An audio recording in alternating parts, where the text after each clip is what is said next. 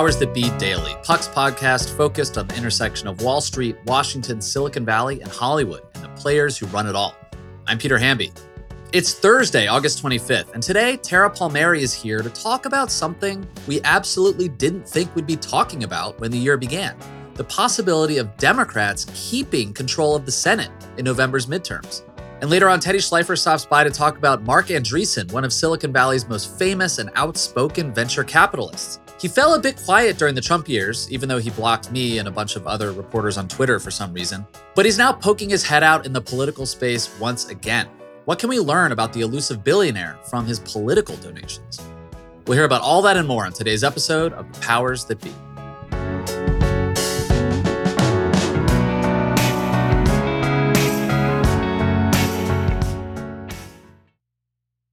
Hey guys, it's Peter. I travel all the time, especially in an election year. And as we all know, what luggage you choose matters. Briggs and Riley is my personal favorite because their luggage performs. It's extremely durable, has amazing features that make packing and getting around easier, and they have the best lifetime guarantee in the industry. If your bag is ever broken or damaged, they will repair it free of charge. No proof of purchase needed, no questions asked, even if an airline damages your bag. All features were created to address customer pain points for a better travel experience. They're extremely durable with rigorous testing and premium materials to last for life. And one thing I love, they're supremely smooth, shock absorbing wheels for easy gliding through your travels through whatever airport you're zooming through. And hot off the press, the Simpatico collection of hard sided luggage. It's new and improved and just launched on BriggsRiley.com. That's Briggs Riley.com. It has the new One Touch feature, which allows you to expand your luggage, pack it, and then compress it to its original size. So a carry on can still fit in the overhead compartment, and that's just one of the new features. It's available in black, navy, and olive. So check out all the Briggs and Riley offerings at briggs-riley.com. That's briggs-riley.com. Happy Thursday, everybody. There's something interesting happening in politics these days, which is it is a midterm election, but Democrats don't look like they're toast. The Cook Political Report is saying they're revising down the number of seats they think Republicans will gain in the House and saying Democratic control isn't out of the question. And Mitch McConnell has come out and said that Republicans might not actually win back the Senate. For an answer or many answers about what's going on here, I'm joined by Tara Palmieri. How are you, Tara? Hi, Peter. Thanks for having me. Of course. This year is interesting because the Donald Trump touch of gold in Republican primaries has basically worked in terms of candidates winning the nomination. But it's led to candidates like Herschel Walker in Georgia, it's led to candidates like Blake Masters running for Senate in Arizona. And this has also flared on in, in governor's races with Doug Mastriano in Pennsylvania, Kari Lake in Arizona. I feel like the issue is most crystallized this year in Pennsylvania, where Donald Trump weirdly but predictably endorsed Dr. Oz because he's a TV guy and Trump loves TV guys. And the campaign of John Fetterman, the Democratic nominee, sort of Bernie ish socialist dude, he's the guy who you know, likes to wear sweatpants and, and, and basketball shorts and doesn't look very typical. And he's trying to own being from Pennsylvania, is just kicking Oz's teeth in. Fetterman's playing the role of Pennsylvania Hardo and saying Dr. Oz is from New Jersey. He owns a bunch of houses. He's out of touch. Uh, you know, they sort of helped that video of Oz shopping for crudité go viral. And now Fetterman, according to the Real Clear Politics average, is leading Dr. Oz by about seven and a half points. Does Oz have a way to make a, a comeback here with a couple months left before the midterms? Or is he kind of a dead man walking right now politically? The low key vibe right now is that that's kind of a hopeless case. As we know, August polls can be a little unpredictable. People are away on vacation, but I think the numbers are just too disparate for Oz right now. I don't see the Senate Leadership Fund throwing a ton of money at Dr. Oz. That's Mitch McConnell's uh, campaign arm. NRSC like partnered with ads with him, I think last month, and it was about like 500,000. But they also told him, dude, you got to take this more seriously.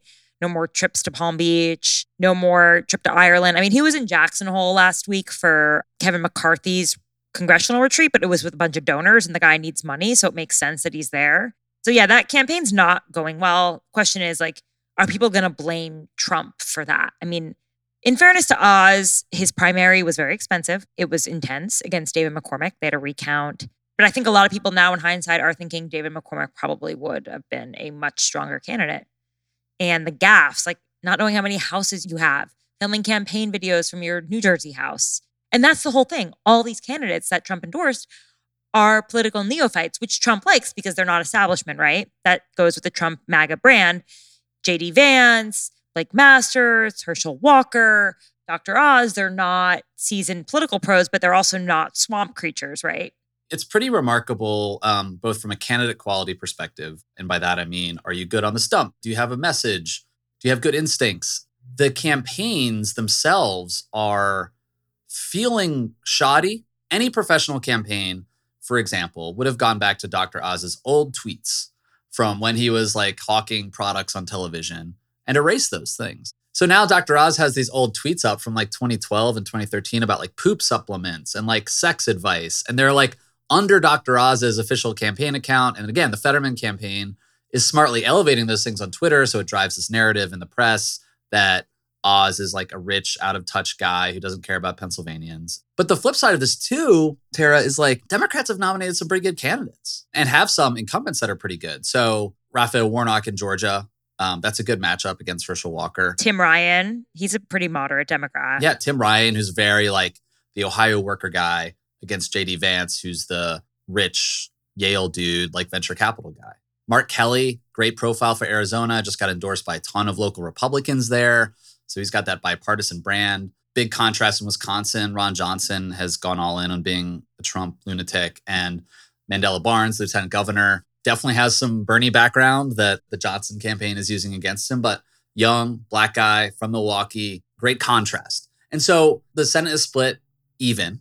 Democrats have no margin for error to, save the Senate. And yet we're talking about it. Even Mitch McConnell saying they might not get back the Senate. Right. But I've heard some people saying that that comment from Mitch McConnell is like hurting fundraising. People are saying, why should I give you money if Mitch McConnell says you're not even going to win the Senate? The one thing that all these candidates that are struggling have in common is that they were endorsed by Trump. So it's like right now the blame game is already sort of happening. It's just real low key finger pointing like, is it McConnell's fault?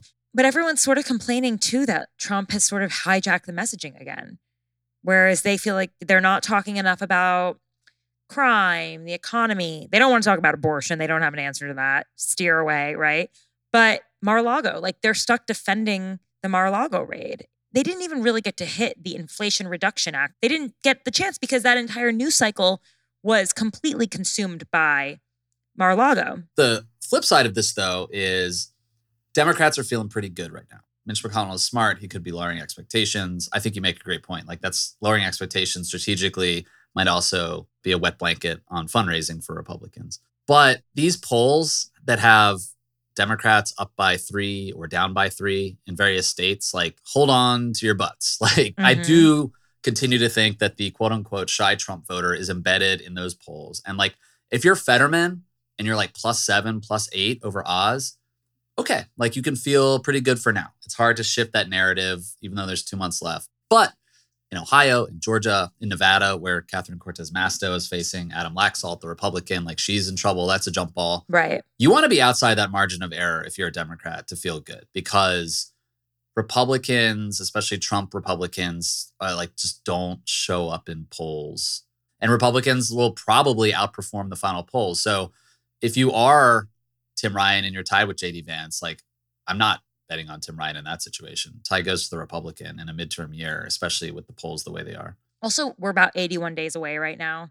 Does Trump actually announce before then his candidacy? How does that impact it? Um, I was talking to some people that were at Kevin McCarthy's retreat in Jackson Hole, the big donor retreat. And one of the things they said was like the elephant in the room was okay, you're laying everything out like turnout, messaging, this, that. What about Trump? No one said it, but there was no sort of like, okay, now here's the X factor, and this is how we're planning for it. They're not. They feel like they can't plan for it. They don't know how to. Oh, interesting. So they're not addressing it at all, but it could totally change the game in a lot of ways. So you're saying that like the McCarthy's strategist, McCarthy himself, whoever's presenting in these donor presentations at a donor retreat, they're just sort of like not mentioning the possibility of Trump being a drag. No, nothing. The only way they mentioned it was like in the word policy, and everyone was just like, okay, like let's see some models in which he announces his candidacy, was what people said they were thinking. Not, they no one said it. Like, let's see that model because then that changes the game, right? My hunch, I mean, I'd love to hear your take on this, but my hunch is that Kevin McCarthy doesn't want to include that in any donor presentation, even the whiff of saying something bad about Donald Trump, because then it would immediately get back to Donald Trump, who would get mad and tweet about it. Sorry, truth about it. TS about it as I was schooled on. also, something else that attendees said to me that they noticed was that like there really wasn't an answer on abortion. It was just like deflect to economy. That makes me feel that they're very flat footed and defensive on this. I know they try to paint Democrats as extremists, but I don't think it's penetrating. And I don't think they've really, and everyone says, oh, it's district by district, but I think this is an issue for them until they solidify a response on abortion. I think they're going to just keep deflect and pivot. Just is not like a place of strength. I think you're exactly right there. I think that the uh, referendum in Kansas was one example in which, you know, Kansas voters in Kansas brushed back an abortion ban that was on the ballot and most of the new voter registrations in Kansas were women. We have seen uh, just on Tuesday, Pat Ryan won by five or six in a Trump district because most of his messaging was around abortion and the government keeping their hands off of women's health decisions. And I haven't seen anything to the contrary that Republicans are pretty flat footed on this right now. It's hard because some of them are saying 15 weeks, some of them are saying like all out ban. There's no sort of unified messaging on this. It's the dog that caught the car. I mean, like, yeah, Republicans have been running on abortion for 40 years now. Yeah. But it's been an oppositional. We're going to overturn Roe. We need to do this. And it's been able to rally people. Okay, now you caught the car. Now what? Tara, the last thing I want to ask you is, you know, Dr. Oz went viral for shopping for crudité.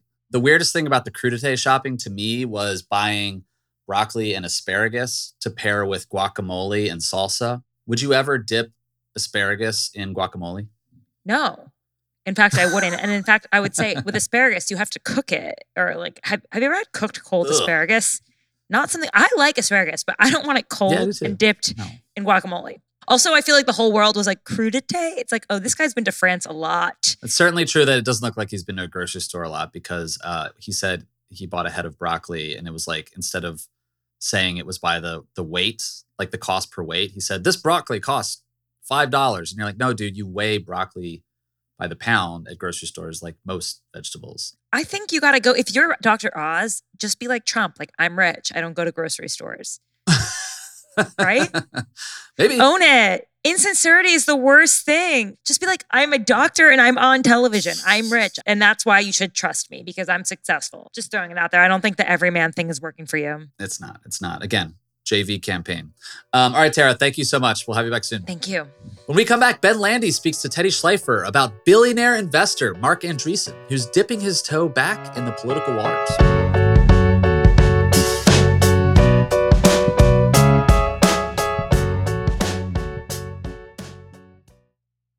Selling a little or a lot?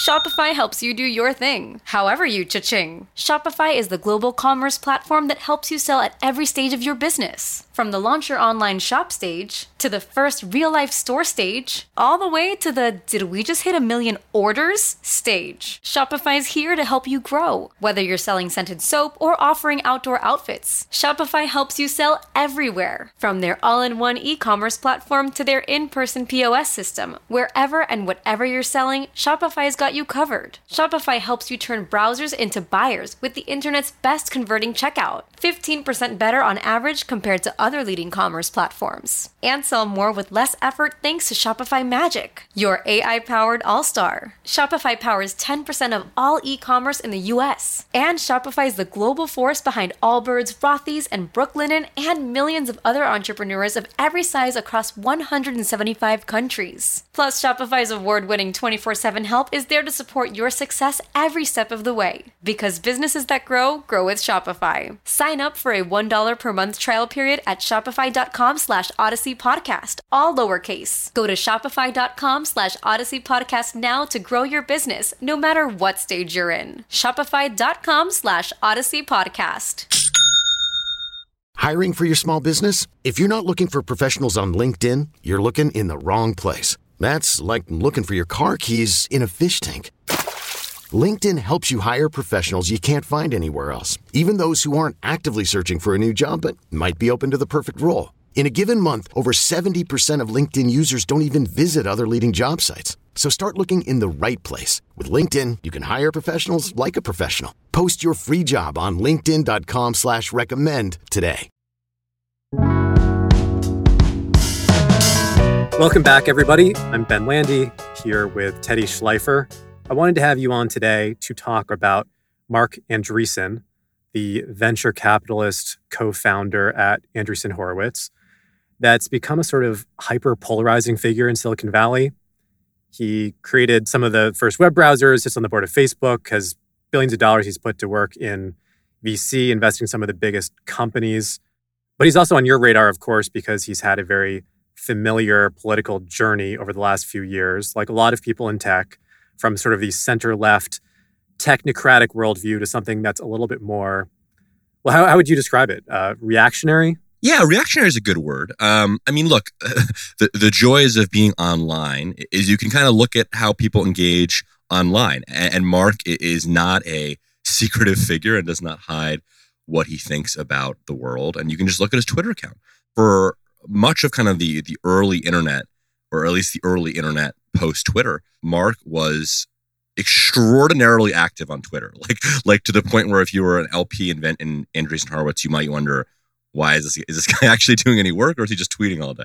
Um, there was an Elon-ish element of it, and then he basically shut down his account during the Trump era. You know, I think he felt that talking about politics meant talking about Trump and meant talking about you know his kind of center right proclivities was harder to do in a in a Trump free uh, way, and basically shut up about it. And, and now that Trump is out of office, Marc Andreessen feels tact, feels like he is the subject of unfair media scrutiny. He is more defined by what he is not than what he is for. He believes that much of the mainstream media is fundamentally broken.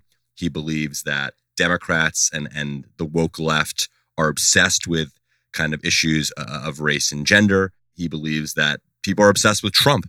And Marc wants to be charting, I guess, kind of a different path for the Republican Party that's more focused on issues like housing, like on education. Those are his politics today, but it's been quite an evolution. I mean, this is someone who, you know, back in the late 90s was throwing fundraisers for Al Gore and was sort of a confidant to lots of center left politicians.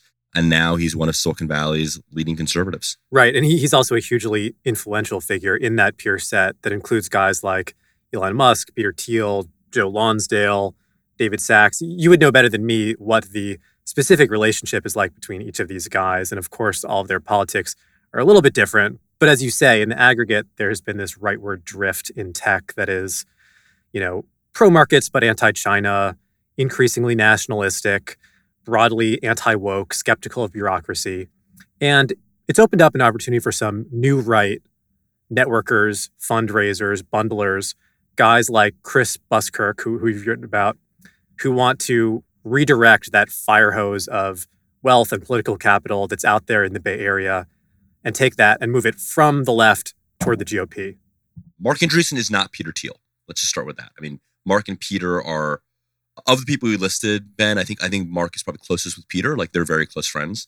Um, but yes, Marc is part of this broader kind of social network of of center right men in their 40s and 50s who are at the leading edge uh, of, of tech. But Andreessen has, has always sort of been, at least in recently, has been elusive. He's someone who, if you look at, you know, federal contributions, he's not giving $10 million to a JD Vance super PAC, even though he and JD Vance agree on a hell of a lot. There's this energy right now to capitalize on the anti-left moment in Silicon Valley, not just to get like people tweeting about it. Like they want money. So, for instance, you mentioned this this operative named Chris Buskirk, who I've written about a couple of times. If anyone is in the center of kind of the new right fundraising conversations, it's Buskirk. Buskirk runs the Blake Masters Super PAC in Arizona. Buskirk is a confidant of Peter Thiel, and Buskirk has been up in Silicon Valley a lot over the last couple of years, talking with people like Marc Andreessen, trying to get them to move from tweets to to real money. And look, I mean, I don't think this is a theoretical conversation.